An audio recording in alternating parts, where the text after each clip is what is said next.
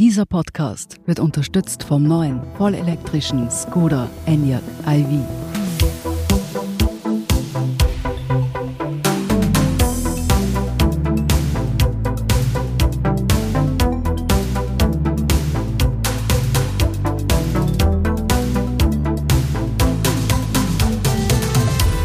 Sie hören Edition Zukunft, den Standard-Podcast über das Leben und die Welt von morgen. Ich bin Philipp Bramer. Man sieht sie in Wien, aber auch in Graz oder in Salzburg und eigentlich in Städten auf der ganzen Welt.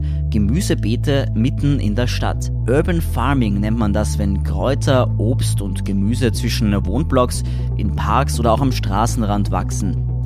Aber warum macht man das eigentlich? Warum wird es immer beliebter und hat diese Form der städtischen Landwirtschaft wirklich Zukunft? Darüber spreche ich heute mit Cordula Fötsch vom Wiener Verein Gartenpolylog. Hallo Frau Fötsch, danke fürs Dabeisein. Hallo, freut mich. Danke für die Einladung.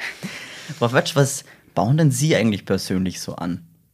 Ich bin bei einem Gemeinschaftsfeld dabei und baue dort gerade Erbsen und Zuckerhut an, weil ich dafür die Gemüseverantwortlichkeit habe.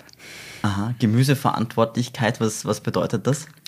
Es ist immer ein Gemeinschaftsfeld, wo wir alles gemeinschaftlich machen und damit es nicht zu viel drunter und drüber geht, gibt es Verantwortlichkeiten für die verschiedenen Gemüse und jeder kümmert sich dann um eine oder zwei Sorten und es wird dann gemeinschaftlich geerntet. Und äh, warum macht man das eigentlich in der Stadt? Wo ist da die Faszination eigentlich? Also da gibt es sehr, sehr viele Motive, das zu machen. Jetzt so im Hobbybereich, gerade in den Gemeinschaftsgärten, erleben wir einerseits, dass Leute einfach ihr eigenes Gemüse anbauen wollen, weil sie wissen wollen, wo es herkommt. Ein ganz wichtiger Aspekt für viele ist auch, dass sie wollen, dass ihre Kinder wissen, wie Gemüse wächst und wie das funktioniert. Also so diese Bildungsschiene, sage ich mhm. einmal, oder dieser Bildungsaspekt ist für viele ein ganz wichtiger. Dann ist auch so für ganz viele, die jetzt keine manuelle Tätigkeit im Beruf haben, ist es so, dass es ein wichtiger Ausgleich ist, dass sie einfach was mit den Händen tun können, dass sie die Hände in der Erde haben können, mhm.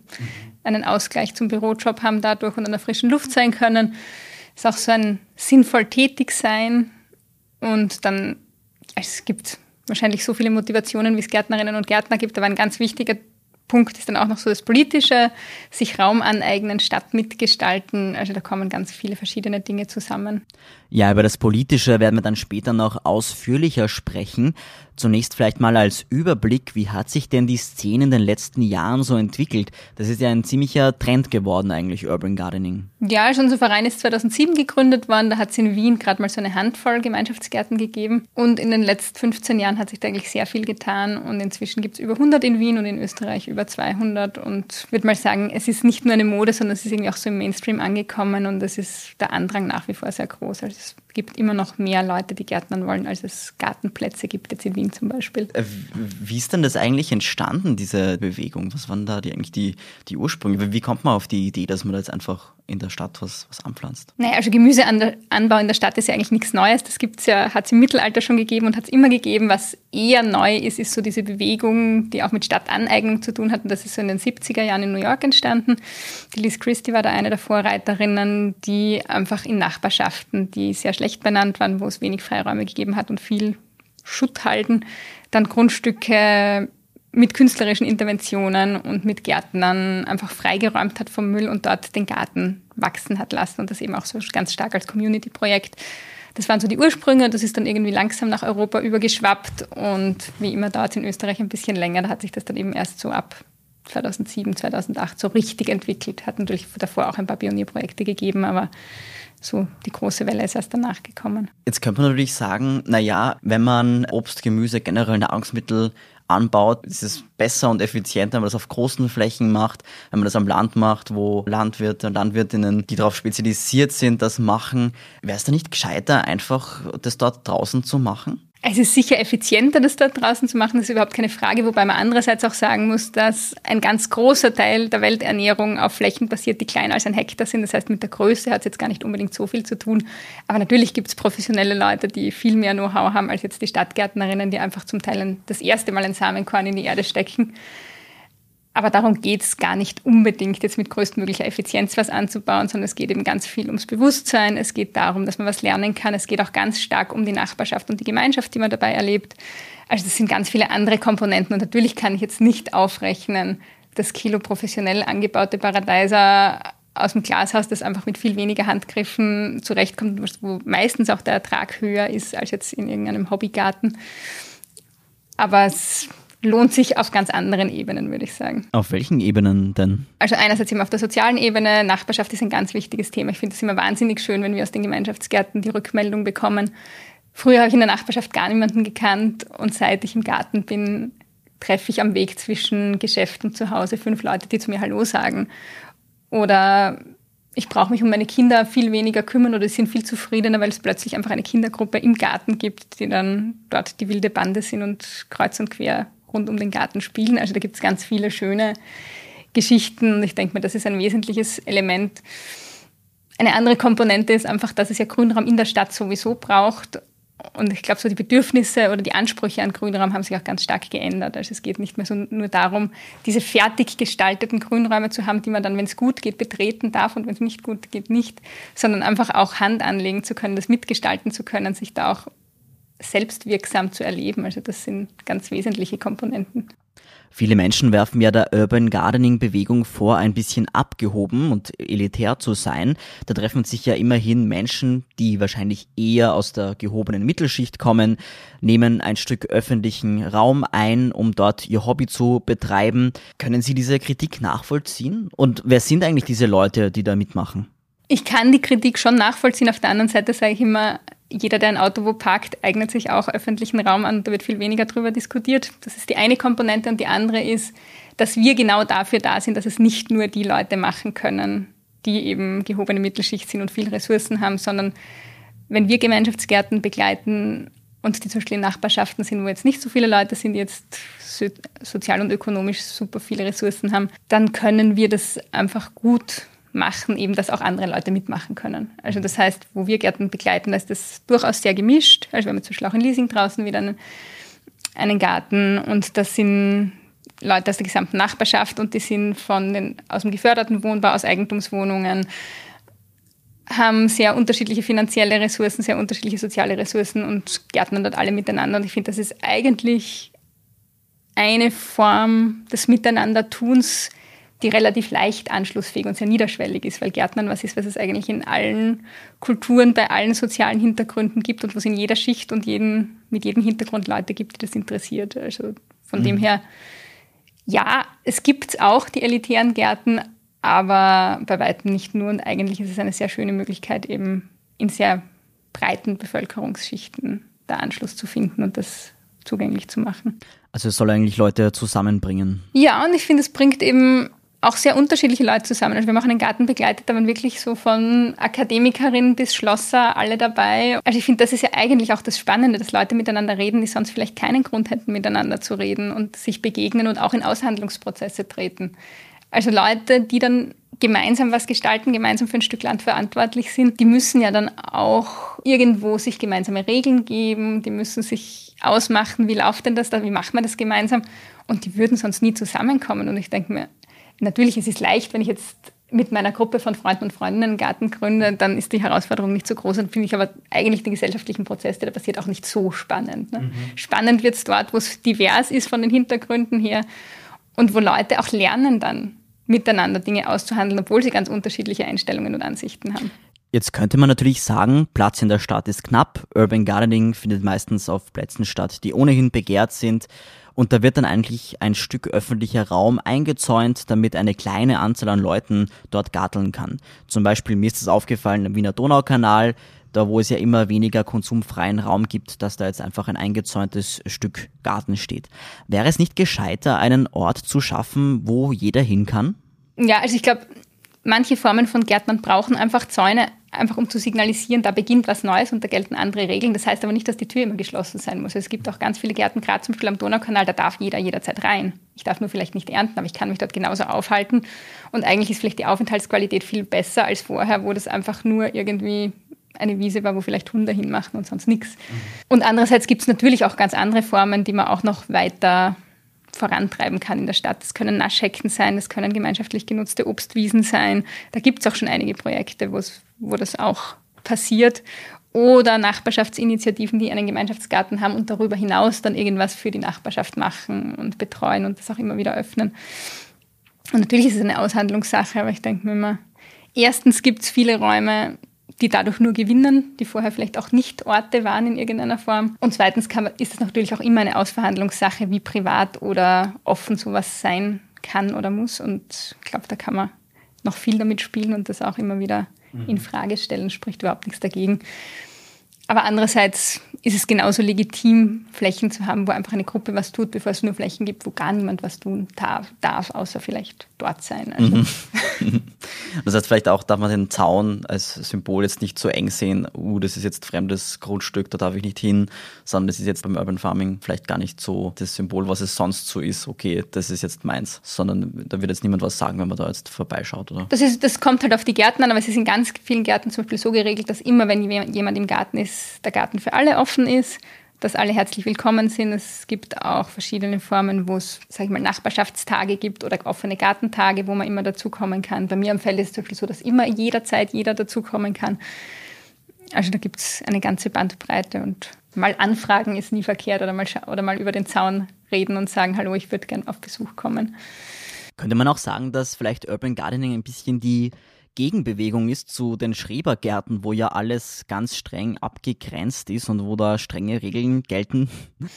Mm, zum Teil. Also es ist schon, es ist viel gemeinschaftlicher als jetzt jeder hat seine eigene Parzelle und nichts miteinander zu tun, aber es gibt einfach auch Abstufungen zwischen den Gärten. Also es gibt die Gärten, wo dann halt jeder trotzdem noch eine Parzelle bewirtschaftet und man hat aber auch Gemeinschaftsflächen und baut zumindest gemeinsam Kräuter an oder die Nützlingswiese und hat halt die Gartenhütte und die Werkzeuge gemeinsam.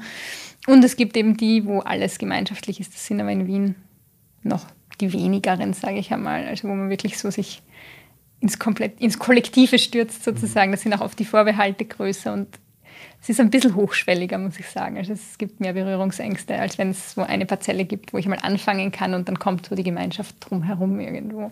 Wir machen eine kurze Pause und sind gleich zurück. Es ist schlau, an die Zukunft zu denken, sie positiv und nachhaltig zu gestalten, sie mit Intelligenz, Effizienz und Freude aufzuladen. Und richtig schlau ist es, sich mit dem neuen Skoda Enyaq iV schon jetzt in die Zukunft bringen zu lassen. Ein voll elektrisches Auto, das aber immer noch eines ist, ein Auto.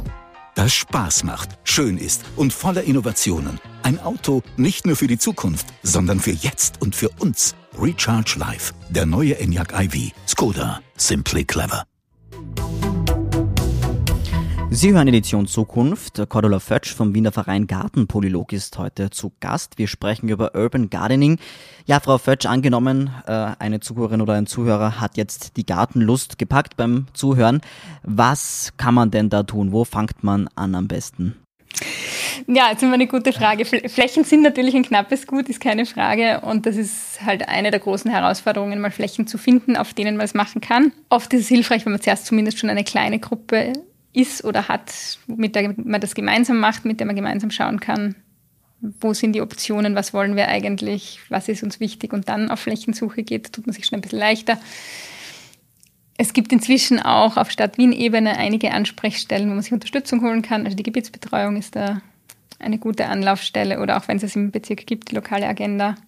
Da kann man sich mal hinwenden und sagen, wir würden gerne können Sie uns unterstützen. Wir unterstützen auch, wenn es möglich ist, wobei das halt natürlich bei uns eher auf ehrenamtlicher Basis passiert. Und zum vorhandenen Garten schon dazukommen ist wahrscheinlich eher schwierig, weil Sie mir schon erwähnt, die Wartelisten sind. Ja, lang. hängt ein bisschen davon ab, wo. Also je weiter draußen, umso leichter, sage ich einmal. Also die Stadtrandgärten sind einfach auch die Flächen größer, das ist leichter, dass man dazu stoßt. Jetzt so in den Innenstadtbezirken, sage ich einmal, oder stärker verbauten Bezirken, da sind die Wartelisten oft schon eher länger, aber man kann sich trotzdem auf die Warteliste setzen lassen und irgendwann kriegt man dann wahrscheinlich auch einen Platz.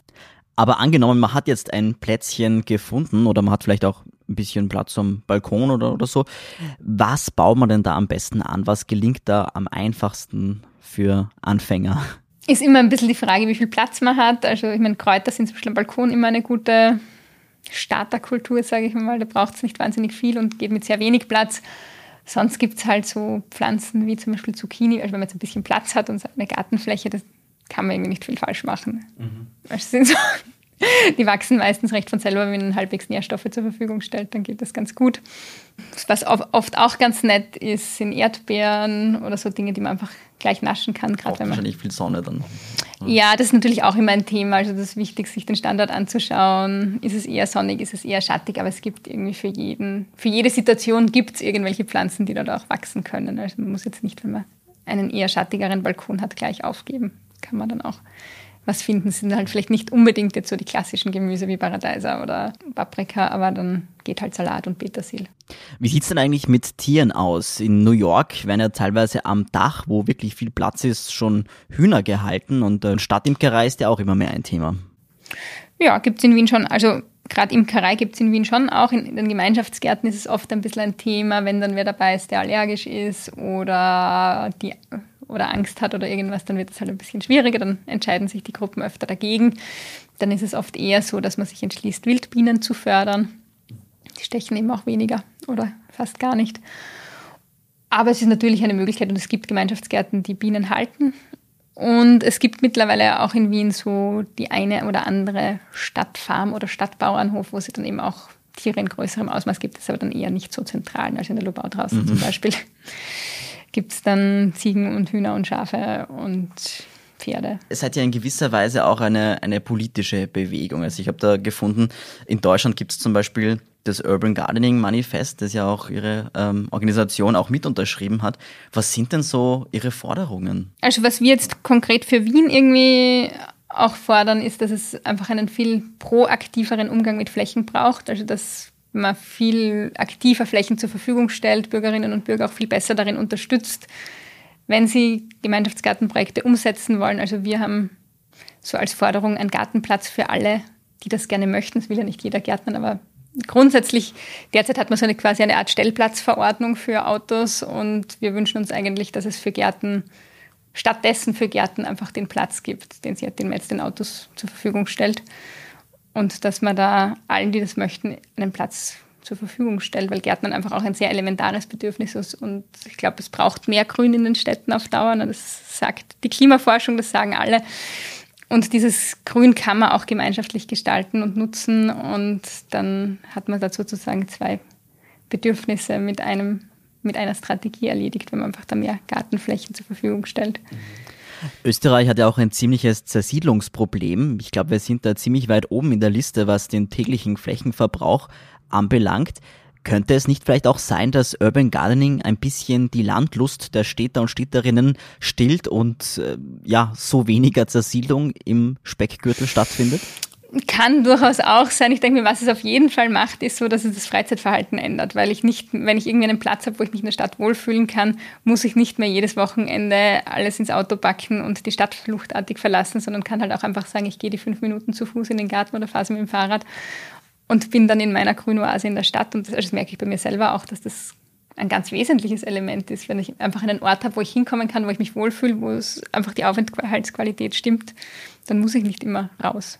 Jetzt haben wir ja sehr viel darüber gesprochen, was Urban Farming mit den Menschen macht, die es betreiben, dass es vielleicht glücklicher macht, weil es einen Rückzugsort gibt, dass es soziale Aspekte gibt. Aber vielleicht kommen wir nochmal zurück, was wir ganz am Anfang schon angesprochen haben, zum wirklichen Ernährungsaspekt. Finden Sie, dass in Zukunft mehr Lebensmittel direkt aus der Stadt kommen sollten, aus, vielleicht sogar aus der direkten Nachbarschaft? Glaube ich durchaus. Ich glaube jetzt nicht, dass wir uns 100 Prozent auf der Fläche der Stadt Wien zum Beispiel jetzt ernähren könnten, aber gerade so Sachen, die man einfach sehr frisch braucht und die man gleich essen kann, gleich konsumieren kann, die sind super, wenn sie direkt in der Stadt wachsen. Es gibt zum Beispiel in London gibt es so ein Projekt, die Patchwork Farm. Die haben einfach lauter kleine Flächen zu einem Bauernhof sozusagen zusammengeschlossen und produzieren dort ganz viel Salate und dergleichen. Und das ist natürlich super, weil Salat ist was, was ich extrem frisch konsumieren will. Und wenn ich das nicht kreuz und quer durch die Gegend führe, sondern direkt in der Stadt produziere und dort auch wieder konsumiere, dann ist das natürlich ideal. Okay. Das heißt, ähm, Landwirtschaft in der Stadt hat durchaus Zukunft. Ja, und also man sieht es ja auch jetzt schon bei den Gemeinschaftsgärtnerinnen, teilweise zum Beispiel gerade wenn die jetzt aus anderen Ländern kommen, wo es bestimmte Kräuter gibt und dann gibt es diese Kräuter so im Handel nicht so angeboten oder nicht in der Qualität und die bauen die dann an und haben die direkt vor Ort, dann ist das zum Beispiel ein ganz großer Mehrwert für die Leute. letztens gesehen, im Supermarkt da gibt es teilweise so Salbei frischen aus Israel oder so in der Hartplastikverpackung. Da, da kann es natürlich nur besser sein, wenn das vom Dach kommt. Auf jeden Fall. Und ich meine, das ist auch ein Thema, man spart sich sicher ganz viel Verpackung, wenn man Sachen direkt aus dem Garten konsumiert. Also, weil dann stecke ich es halt in meine Tasche und fertig. Frau Fötsch, vielen Dank fürs Kommen heute. Gerne. Ja, und damit auch ein herzliches Dankeschön an unsere Hörerinnen und Hörer.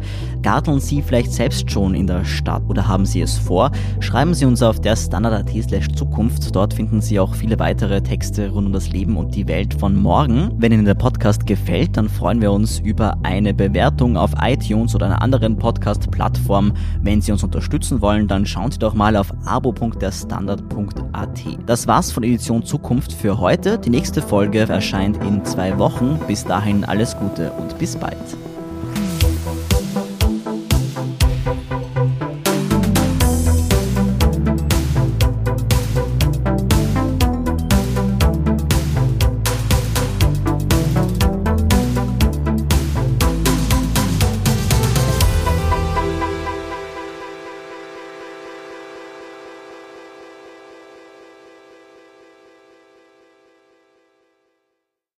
Es ist schlau, an die Zukunft zu denken, sie positiv und nachhaltig zu gestalten, sie mit Intelligenz, Effizienz und Freude aufzuladen. Und richtig schlau ist es, sich mit dem neuen Skoda Enyaq iV schon jetzt in die Zukunft bringen zu lassen. Ein voll elektrisches Auto, das aber immer noch eines ist, ein Auto.